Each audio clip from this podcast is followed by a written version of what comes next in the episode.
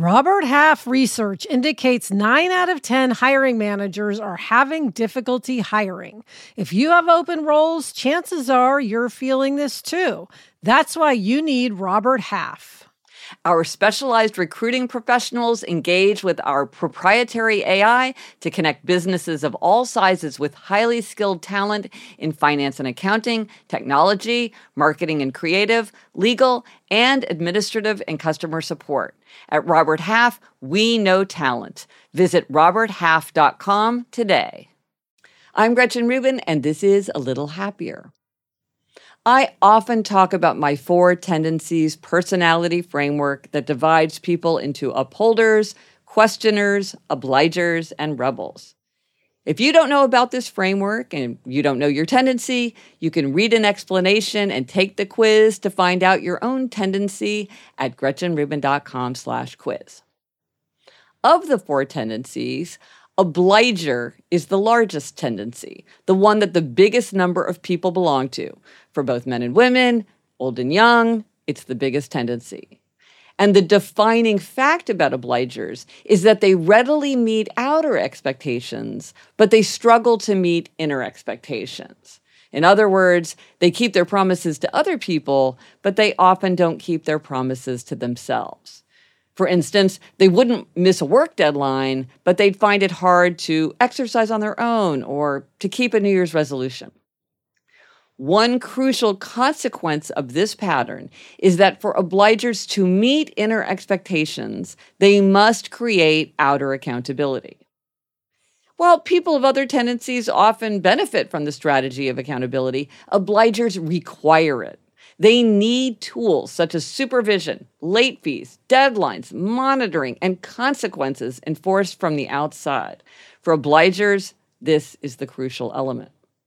Once obligers realize they need outer accountability, they are extraordinarily ingenious in finding ways to give themselves that accountability. In fact, one of my very favorite things in studying the four tendencies is to see what new imaginative solutions obligers have invented. I've amassed quite a collection. These are extraordinary. I recently came across one that I'd never encountered before, and it comes from the ancient world. This is a story about Demosthenes, a statesman in ancient Athens during the 4th century BC who was recognized as the greatest of all the ancient Greek orators. This story comes from Parallel Lives, a famous series of biographies written by the historian Plutarch in the 2nd century AD. Plutarch explains that as a young man, Demosthenes was determined to become a great orator but when he was starting out, he was unsuccessful and couldn't command the attention of an audience. So, to develop his skills, among other things, he built an underground study where he could exercise his voice and practice his speeches, and he'd go there every day without a break.